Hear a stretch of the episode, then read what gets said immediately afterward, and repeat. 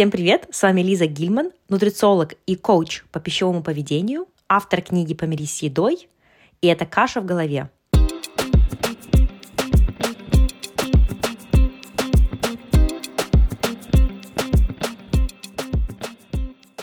Номер один подкаст о питании, нутрициологии и пищевом поведении. Цель этого подкаста – давать вам научно обоснованную информацию о питании и здоровом образе жизни. А если вы готовы к индивидуальному сопровождению и коучингу со мной, то мои контакты вы можете найти в описании этого эпизода.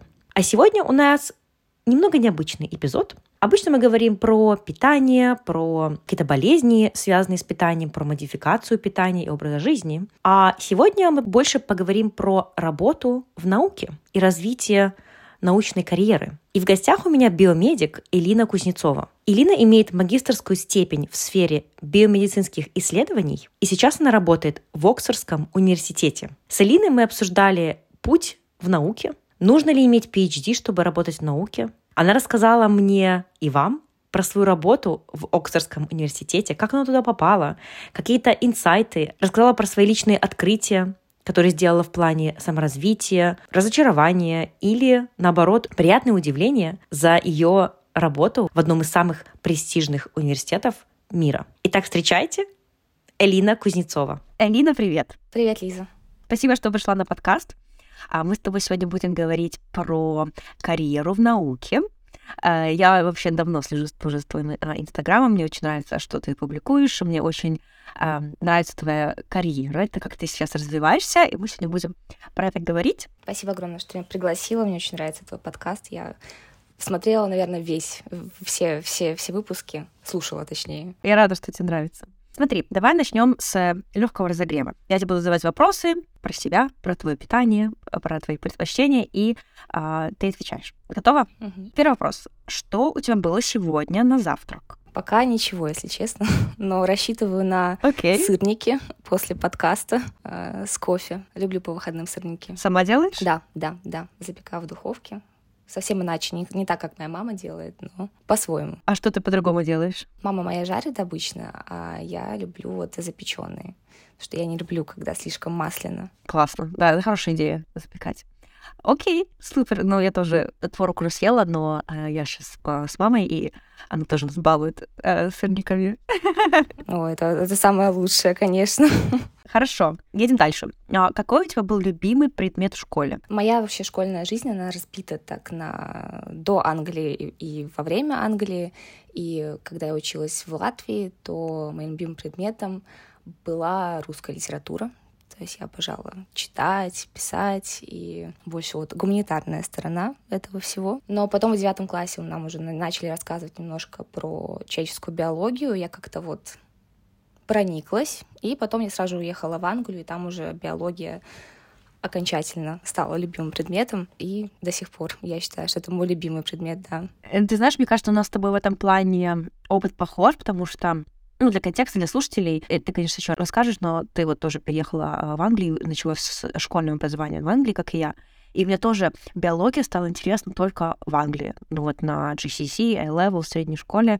А как бы, когда я училась там в гимназии в Беларуси, да, какой-то такой был предмет незамеченный. Природоведение больше было какое-то, как будто бы. Да-да-да. И да, это очень классно, когда вот так вдруг появляется какой-то новый любимый предмет, который ты вообще как бы раньше про него и не задумывался, не думал. Класс. Дальше. Какой твой любимый вкус мороженого? Вот самое любимое — это мочи с мороженым, либо с фисташкой, либо с кокосом. Вот я просто, я могла бы съесть, наверное, 10 штук таких. Знаешь, такие Little Moons? Ты имеешь в виду мочи именно вот эти вот, которые десерты, которые внутри вот эта вот, получается, рисовая оболочка? Да, но у них внутри есть э, вид, как бы, есть э, вид мочи, Little Moons называются, такие, которые вот продаются в пачках, э, в Тесках, всяких Сейнсберис, и э, оно как бы с мороженым внутри, и это просто невероятно. Это все тает во рту и шикарно. Супер. Мочи у нас еще, кстати, не было. Э, на подкасте, поэтому ты первая с этим э, типа мороженого. Класс. Хорошо. Следующий вопрос.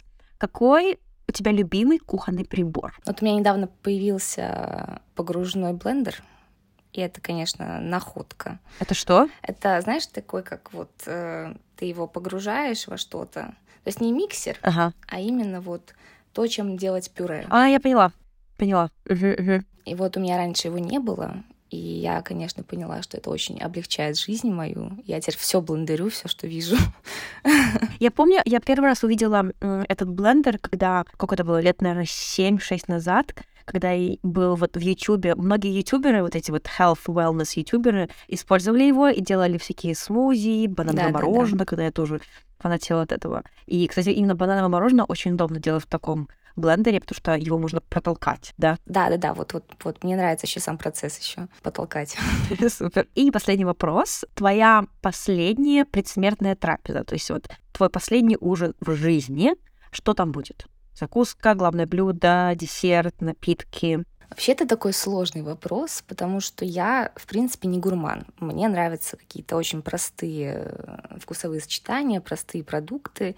Я, наверное, как бы скажу вот то, что я бы сейчас съела с огромным удовольствием, то, на что у меня сейчас есть крейвинг. И, как ни странно, это мой бобовый супчик э, томатный, остренький.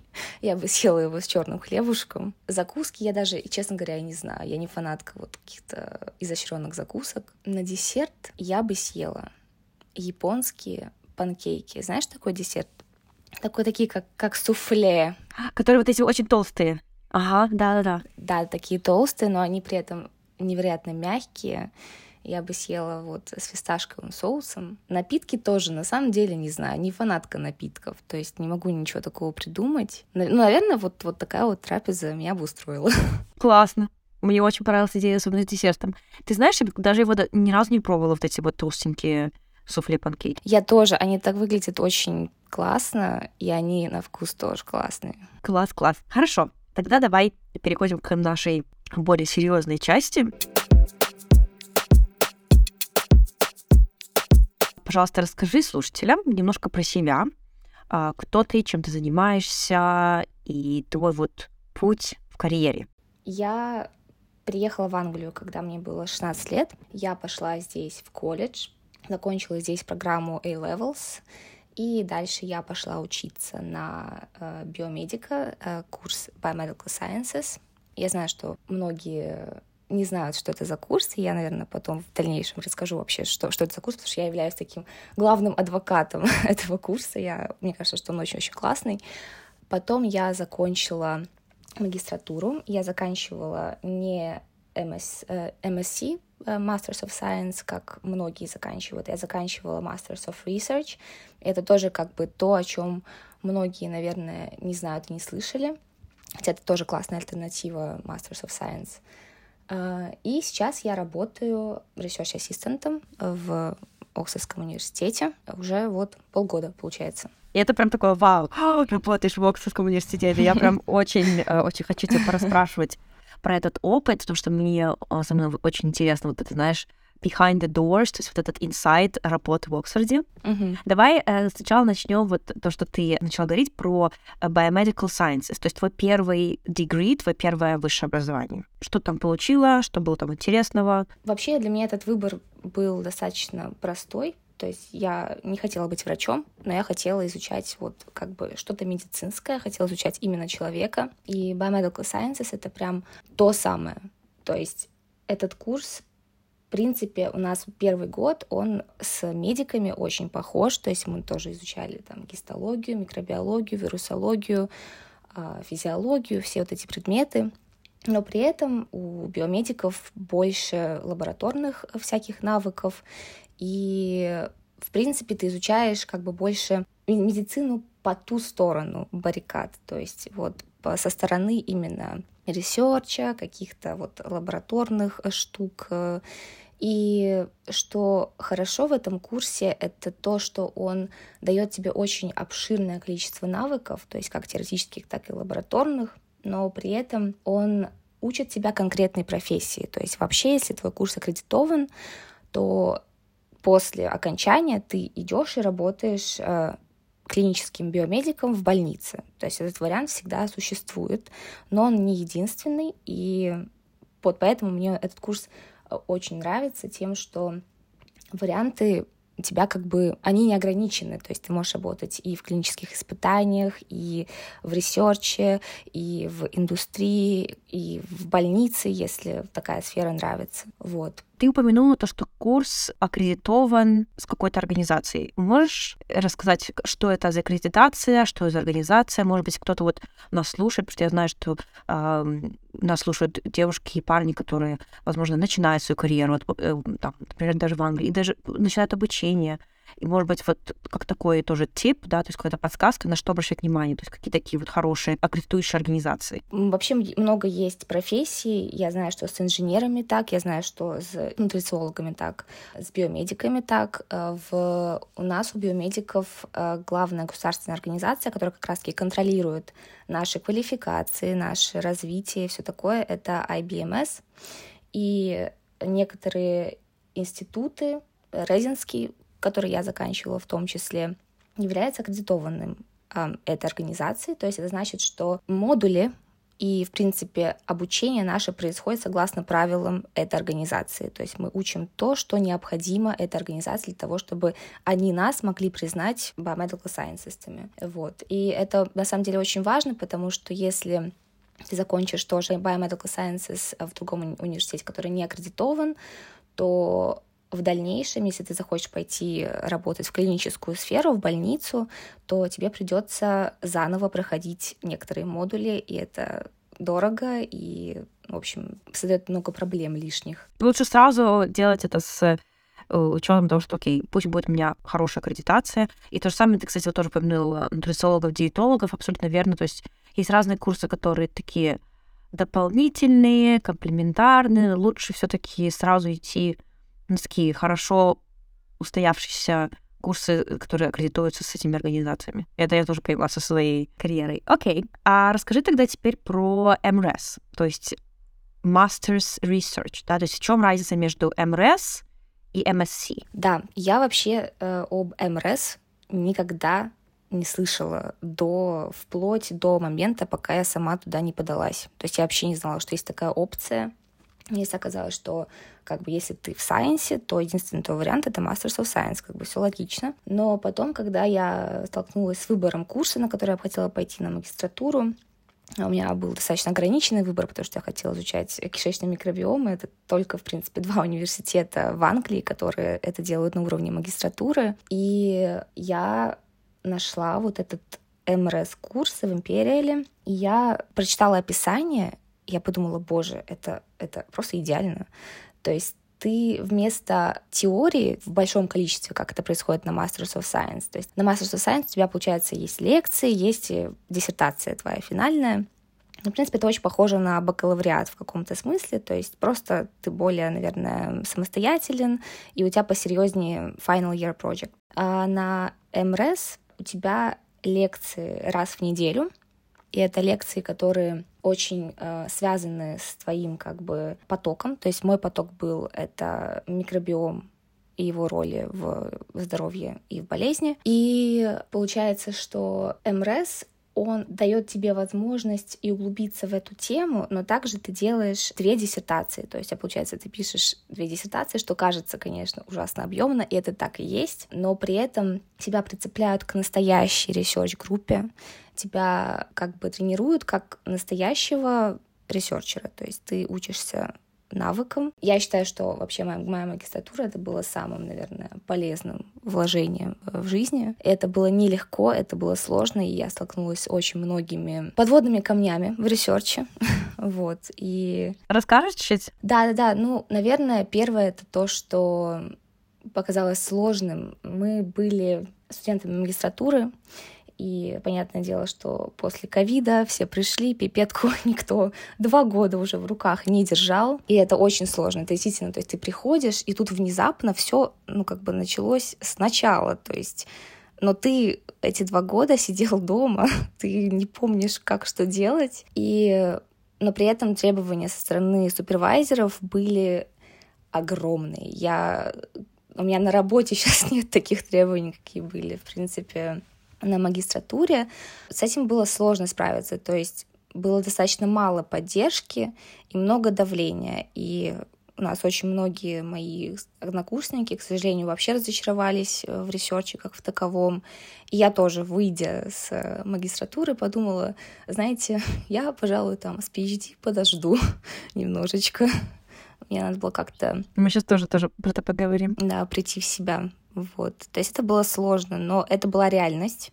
Это была реальность, с которой ты сталкиваешься. То есть ты не романтизируешь э, research, он вообще в нем мало романтики, если уж так честно говорить. Вот. Мне кажется, круто на этапе магистратуры это все увидеть, вместо того, чтобы потом пойти сразу на PhD, как это делают многие ребята. Это, я думаю, что очень многие действительно могут сразу же после бакалавриата пойти на, на PhD, и все будет классно, все будет круто, но далеко не у всех. Классно попробовать себя в этом и немножко даже подготовиться, если уж ты решишь в итоге идти в research. Ой, слушай, очень интересно. Я помню, когда ты делала вот этот Masters of Research, я следила за твоим инстаграмом, и ты рассказывала, какие у тебя были челленджи, и это был ковид, и я тоже думала, вау, ну молодец. Но в итоге ты справилась, видишь, и не просто справилась, а ты смогла получить работу в Oxford University. И мне очень любопытно вот про этот момент, про этот transition узнать, да, вот ты получила МРС, все классно, молодец. Это микс и, получается, академик и research, что очень классно, да, то есть это не просто Masters of Science, где обычно сугубо академический um, degree, э, степень, но у тебя получается этот микс. Вот расскажи вот этот период, вот этот подача потом на, uh, на работу, может быть, ты подавалась только в Oxford University, но в итоге тебя взяли туда. Э, вот как Каково это было, этот процесс? Вообще, я и, в принципе, многие мои однокурсники начали подаваться на работы достаточно рано. То есть я бы сказала, что если ты заканчиваешь э, магистратуру в октябре, то на работы нужно начинать подаваться в марте, вот, чтобы к окончанию у тебя она уже была. И это процесс достаточно сложный, он очень такой демотивирующий. И много отказов обычно у выпускников, да, которые вот только заканчивают. И у меня были очень такие негативные ожидания об этом процессе, потому что я знаю, как сложно найти работу после университета. И... Но у меня была цель, то есть я очень сильно хотела пойти именно на позицию Research Assistant, то есть это не произошло случайно, у меня вот именно была такая цель, потому что я хотела потратить э, год или два на развитие навыков, и я знала, что эта позиция как раз-таки позволит мне быстро развить лабораторные навыки. И не только лабораторные, в принципе, набраться опыта. Плюс, как бы, у Research Assistant достаточно хорошая зарплата, и это, я, я абсолютно это не скрываю, но это тоже стало фактором, который, который меня привлек в этой профессии. И я подавалась не только в Оксфорд, я подавалась и в Кингс колледж, и я подавалась в свой университет в Imperial. Я много куда подавалась. И было у меня несколько... Нет, было у меня одно интервью тоже на Research Assistant позицию в Кингсе. Оно было неуспешным, к сожалению, но там был очень классный проект. Я прям помню. Это было по изучению кишечного микробиома, но они создавали модель кишечника на чипе. То есть как бы маленький орган на чипе, и это было просто то, что я бы очень хотела сделать когда-нибудь. Это прям круто. Вот. И я не получила этот проект, к сожалению. Но это была первая попытка, то есть это было мое первое интервью, и это нужно было просто принять, идти дальше. И получается, когда уже моя мотивация начала немножко сходить на нет, мне пишут из Оксфорда, и говорят, что ну что, завтра придете на интервью, а я ничего от них не получала. Да ладно? То есть ты подалась? Да, да. И сколько ты ждала, вот пока они тебе не написали? Ну, может быть, пару месяцев я ждала, вот. Но я не знаю, я, честно говоря, я не помню, когда конкретно я подавалась к ним, то есть для меня это было как-то неожиданностью, и, и, и мне никакого не приходило приглашения, ничего. То есть там еще был такой момент забавный, что они мне напомнили, что у меня интервью завтра, а я говорю, знаете, я ничего не получала, я не приду. Оксфорд University, э, здравствуйте, вы придете к интервью? Я к вам не приду. Оксфорд University, молодец. Свои стандарты держим. Нет. Э, понимаешь, получается, там нужно было подготовить разбор исследования сложнейшего, которое как раз моя начальница делала, и Я его посмотрела одним глазом, думаю, блин, ну вот зачем мне ехать, я все равно его не пройду. И я сказала, как бы, я им предложу пятницу, ну, то есть через 4 дня. Если они скажут, окей, я поеду, я попробую. И они сказали, окей. Я быстренько подготовила разбор этого исследования, это было просто... Я голову всю сломала, реально. Там нужно было его и практиковать, и, то есть, сделать какие-то выводы с этого исследования. То есть, это было... Мне кажется, это очень тоже классный э, selection критерий, который поможет именно выбрать кандидатов, которые могут прочитать исследование и из него вынести какие-то выводы, что очень важно. Это я такого еще никогда не видела на интервью, вот. И я приехала, моя теперешняя начальница жутко меня заваливала на этом интервью. Ужасно, это был кошмар. А, я вышла, ну, боже, хорошо, что все закончилось. Я уехала спокойненько в Лондон. А, и через три дня они мне вот присылают э, приглашение на работу. Офигеть, молодец, вау, это очень впечатляет, очень impressive. Класс. А, мне интересно, твоя начальница, которая тогда тебе заваливала, тогда она еще была не начальница, как сейчас у вас с ней отношения? Очень хорошо. Она прекрасный супервайзер, то есть она, она всегда хочет докопаться до истины. То есть вот она хочет именно точно понять, что ты понимаешь. Но при этом она не давящая, то есть она, она просто еще преподает э, детям помладше, и у нее вот есть так, такие как бы преподавательские навыки, которые она транслирует и на меня тоже, но в моем случае это очень-очень полезно, потому что я только учусь. Вот. И у нас с ней сейчас очень хорошие отношения, и она супер. Супер, класс. Это вот, знаешь, тоже такой хороший урок о том, что не всегда то, что строго кажется вот изначально, да, вот человек, который строгий к тебе, mm-hmm. не значит то, что он будет тебя потом в будущем заваливать. И да, это, возможно, сложно, это challenging в том плане, то, что она должна убедиться, что ты понимаешь, если нет, то давай еще.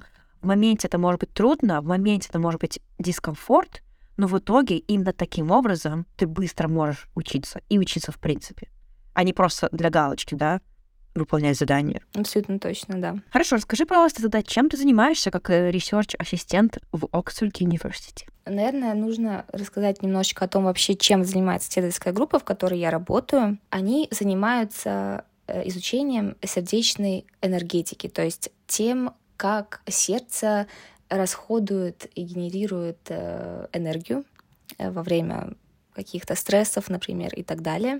Последние 17 лет наша группа изучала... Наша группа. Меня там даже не было на протяжении этих 17 лет. Эта исследовательская группа изучала, что происходит с креатином, а креатин — это один из важнейших энергетических ресурсов для сердца, а во время, например, сердечной недостаточности и так далее, потому что есть теория, что сердечная недостаточность вызвана тем, что в сердце не хватает энергии в виде креатина и фосфокреатина. И мой начальник и моя другая коллега, они работают вот с мышами, они создают мутагенные модели, которые как раз э, демонстрируют разные уровни и концентрации креатина в сердце, и таким образом мы изучаем, как это все влияет на сердечно-сосудистое здоровье и так далее. Но последние несколько лет фокусом э, ресерча стал другой метаболит, который тоже является частью вот этой креатиновой системы, это гомоаргинин. И у этого метаболита, в принципе, нет какой-то известной биологической роли, никто не знает вообще, зачем он нужен, но были исследования, которые показывают, что пониженная концентрация этого метаболита ассоциирована с повышенным риском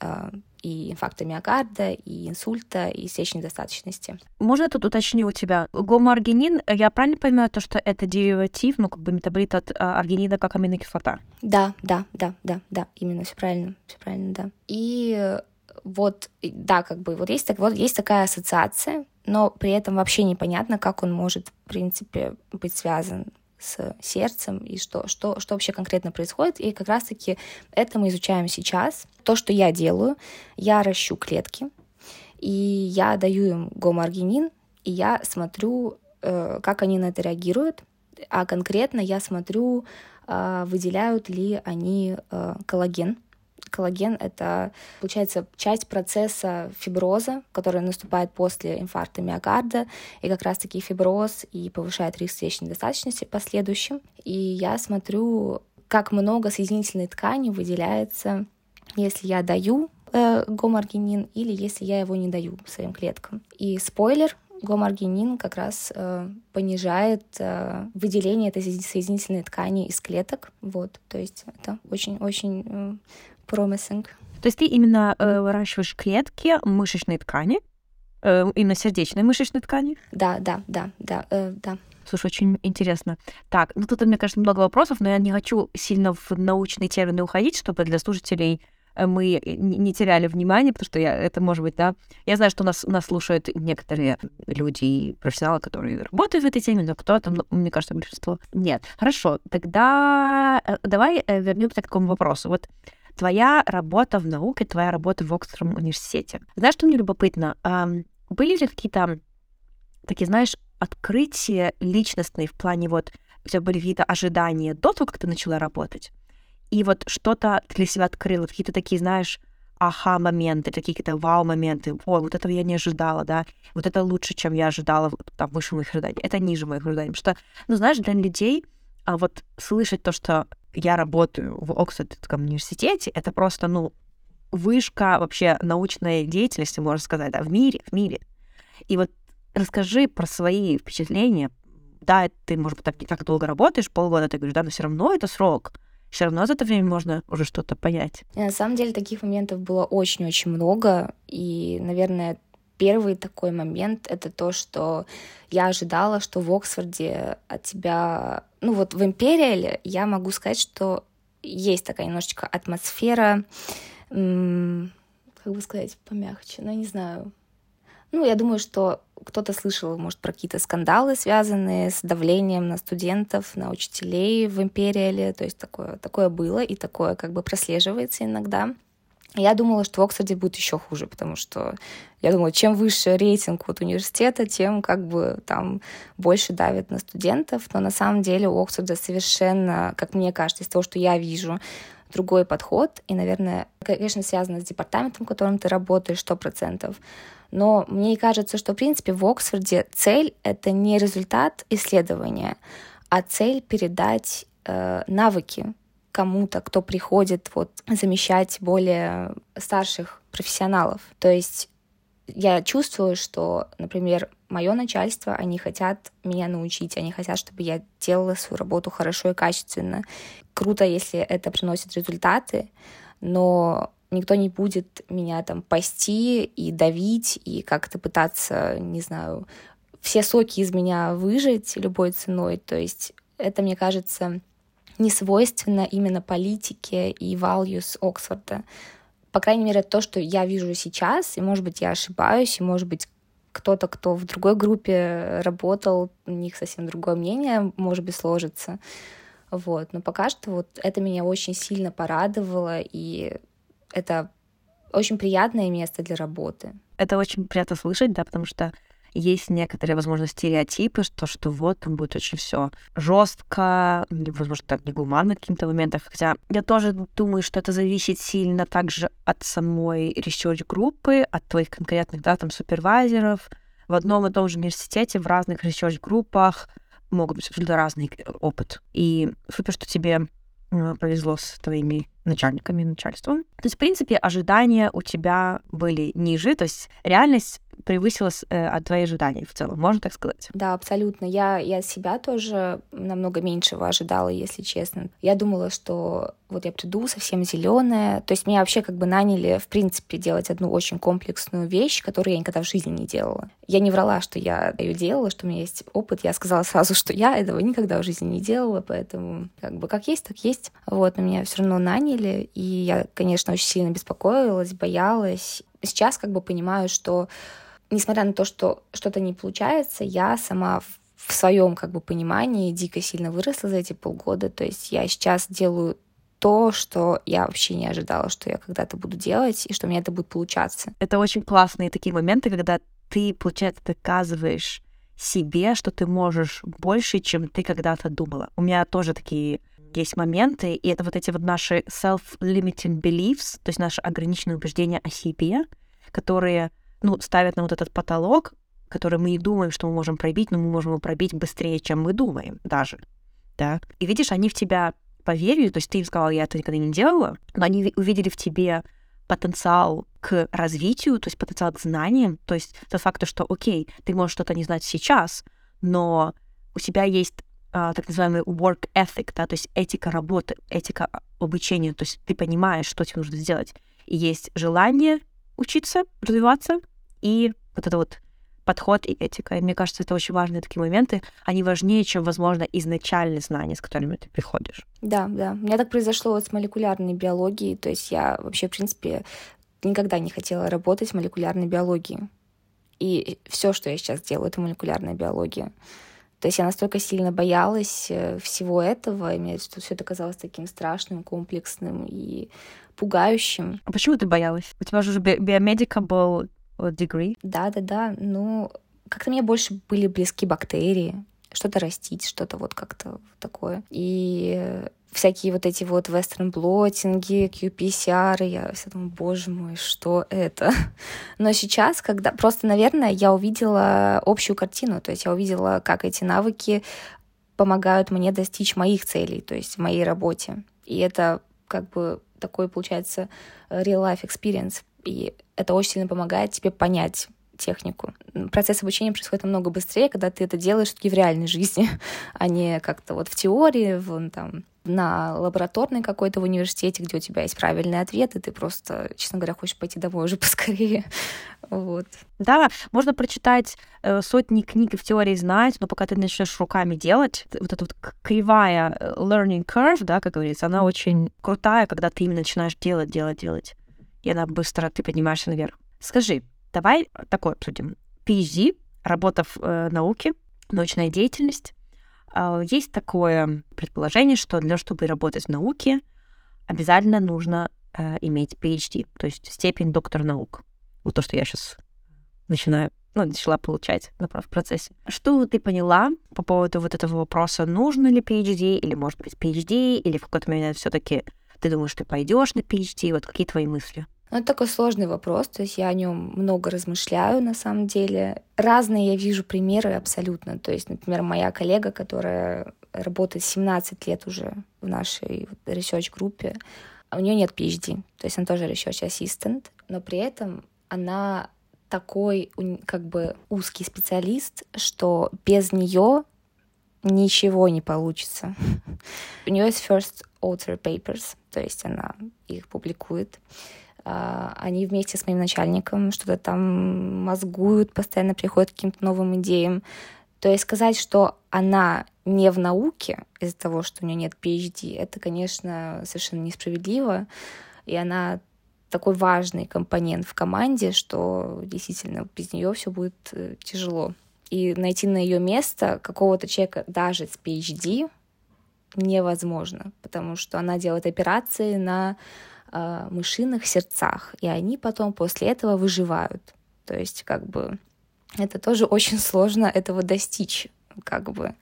Она перевязывает маленькие артерии маленькими узелочками, чтобы как бы мышка, у нее развился инфаркт миокарда, но она не умерла сразу же из-за этого. То есть как бы это, достичь такого мастерства это невозможно, даже закончив PhD. Тебе нужно просто работать много-много лет. И я как бы для себя понимаю, что все зависит очень сильно от амбиций твоих, от э, того, что ты хот- хотел бы вообще делать. То есть, если ты хочешь работать в лаборатории, PhD тебе не нужен. Если ты даже хочешь публиковаться, тоже PhD тебе на самом деле не нужен. Тебе нужно найти правильную research-группу, которая будет тебя развивать и которая будет тебя вот как-то пытаться взрастить тоже если ты хочешь стать академиком, вести лекции, то да, тут, конечно, легче, наверное, получить PhD.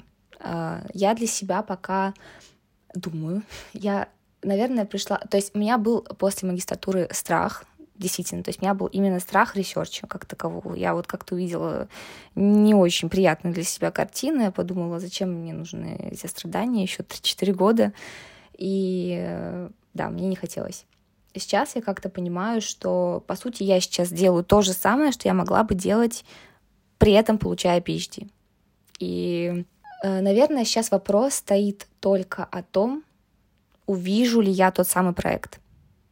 То есть я я, нах... я могу сказать честно, я нахожусь в процессе мониторинга, что вообще есть, какие есть проекты. Я была даже в шаге от того, чтобы податься на один проект, но они набрали очень быстро кандидатов, и его сняли с адвертайзинга. Я думаю, что у тебя есть вот этот competitive advantage, уже опыт в ресерче, в Оксфорде, и мне кажется, у тебя есть все шансы, чтобы, если ты захочешь, пойти на PhD. Я думаю, что да, но опять же, это очень сложный процесс. Я думаю, ты сама прекрасно знаешь, как ужасно это все происходит, бывает. Как это бьет по твоему эго, получать отказы. Да, да, да. И это к этому нужно просто вот прийти, подготовиться, понять, чего ты реально хочешь. И я, наверное, да, вот хочу увидеть тот самый проект, ради которого я буду готова потратить кучу вот этого времени, пытаться доказать кому-то, что я достойна вас, возьмите меня, пожалуйста.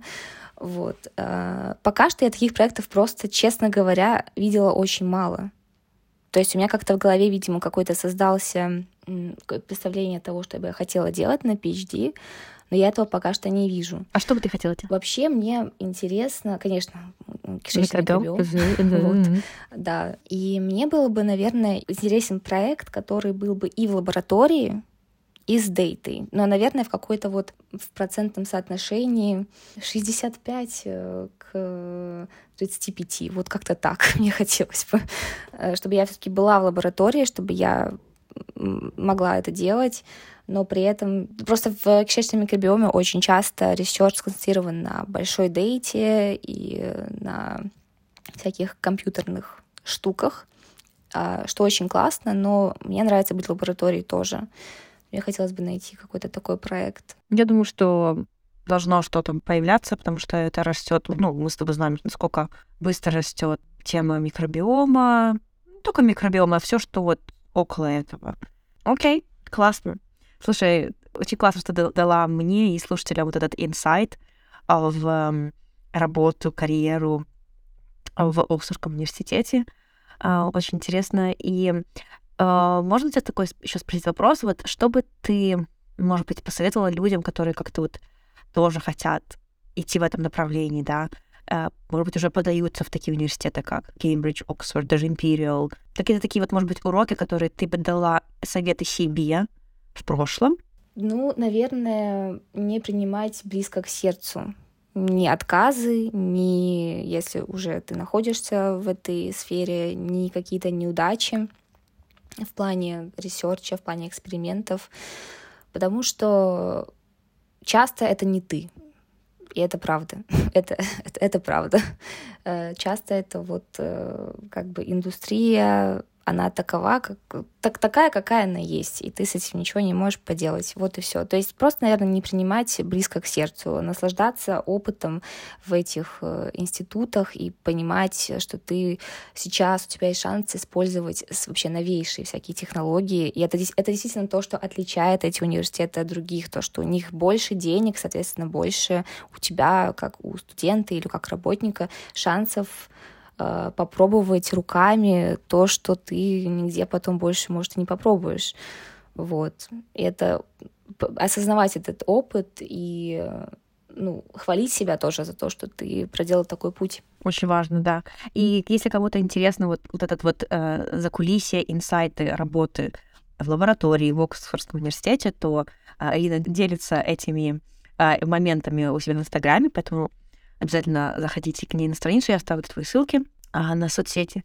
Вот, мне самой интересно наблюдать. Так, давай перейдем к нашей рубрике «Правда или миф?». То есть я тебе буду зачитывать утверждение, и ты мне будешь говорить, это правда или это миф, и вот немножко разобрать, почему. Давай. В Оксфорде учатся и работают одни задроты. Это такой забавный миф, на самом деле. Я, честно скажу, сама тоже, он у меня был в голове. А, но, конечно, это неправда. Там работают абсолютно нормальные обычные люди, такие же, ну, конечно, разные. То есть есть очень разные люди. Вообще, в принципе, наверное, об индустрии науки, ресерча можно сказать, что это та индустрия, которая наиболее благосклонна к разным людям.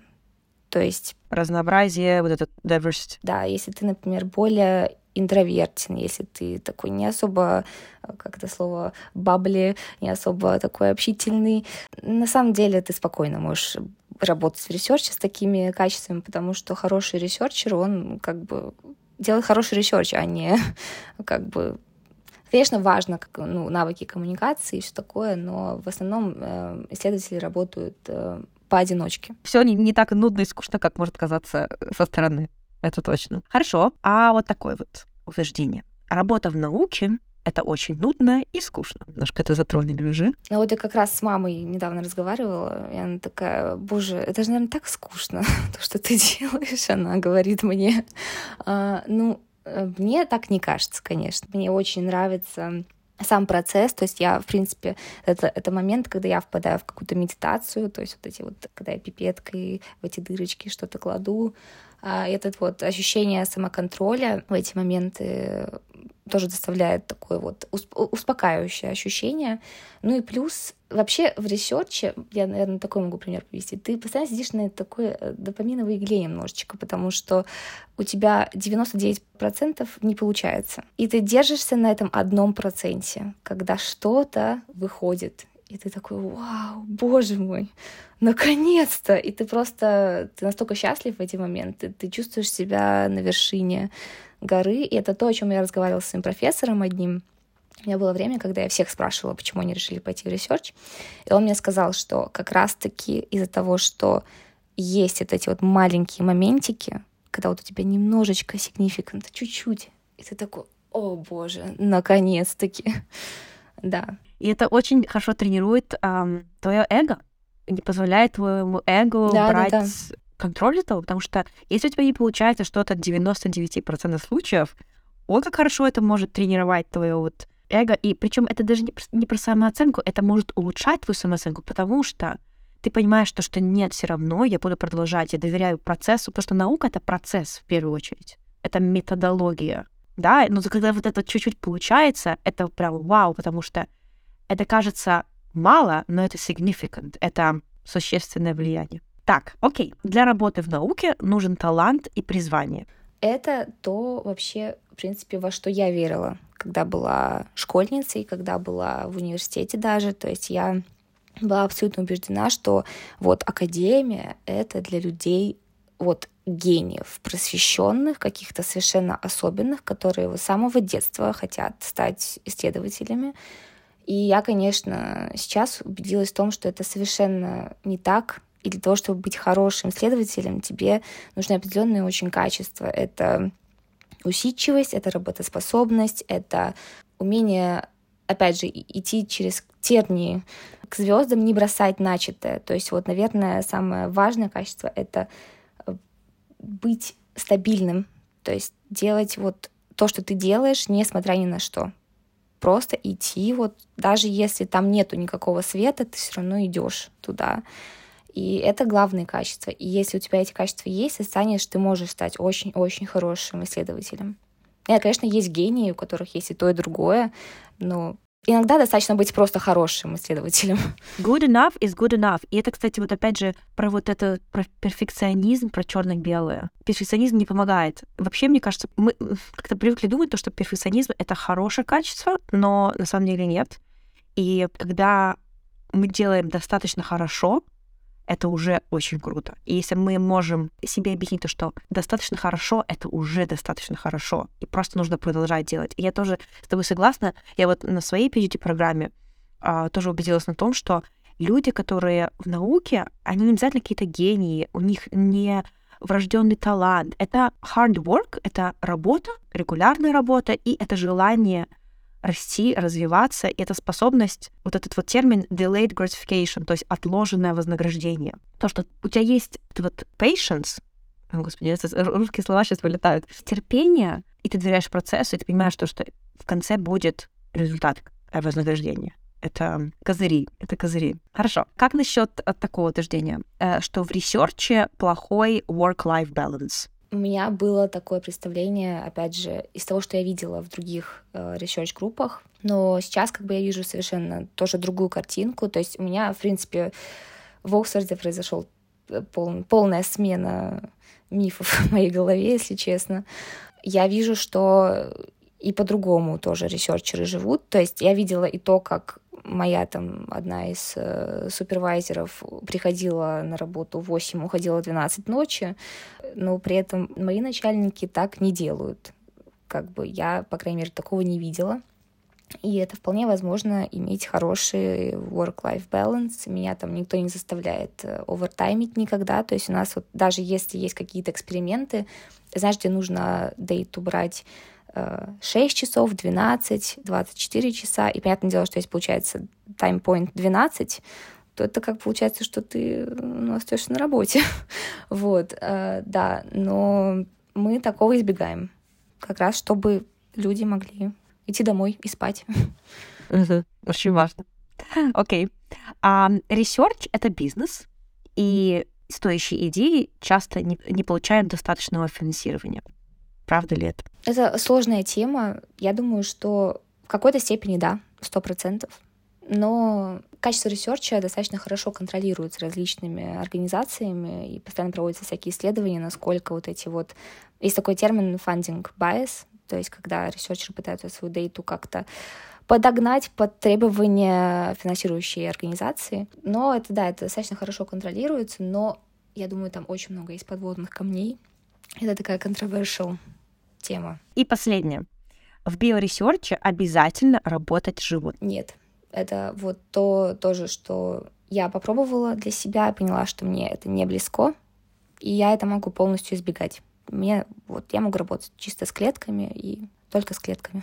А вот, например, как происходит? То есть ты, ты работаешь, допустим, с клетками, потом, если вы видите какую-то динамику, потом это уже идет на э, animal models, да, на, на мышей. У нас вообще часто бывает и так, что сначала на Animal Models что-то было сделано, потом мы переходим к клеткам.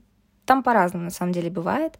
Но обычно с животными ты не можешь, вот ты, ты как молекулярный биолог, не можешь просто взять и пойти резко работать с животными. Там тебе нужна определенная лицензия. И у нас этим занимается моя коллега, которая уже 17 лет занимается с мышами. То есть вот она все это делает таком случае? Ну, это все мои вопросы по рубрике «Правда или миф» и в целом. Есть ли что-то, что ты бы хотела вот еще сказать слушателям по поводу, ну вот, есть так обобщить, да, а, твой опыт, какие-то, возможно, наставления, какие-то советы, ну или, в принципе, какие-то вот такие мудрые слова? Наверное, главный совет, который хочется дать, это не ограничивать себя каким-то негативным опытом, не давать ему как-то проникнуть э, в недра твоего сознания и бороться с ним, и всегда пытаться себя в новые какие-то сеттинги э, поставить, чтобы как раз-таки ты сам свои представления о жизни постоянно челленджил. Очень сложно подбирать русские слова как ко всему этому. Согласна, да. Мы тут две, две такие сидим уже, в Англии прожили там, ты сколько лет? Семь, наверное, восемь, я там тринадцать такие. И бывает, особенно, знаешь, когда разговор идет на темы, которые нам привычно говорить на английском, вот тогда сложнее еще вот подбирать русские слова. Ну, мне кажется, мы справились. Ну, я надеюсь. Вот.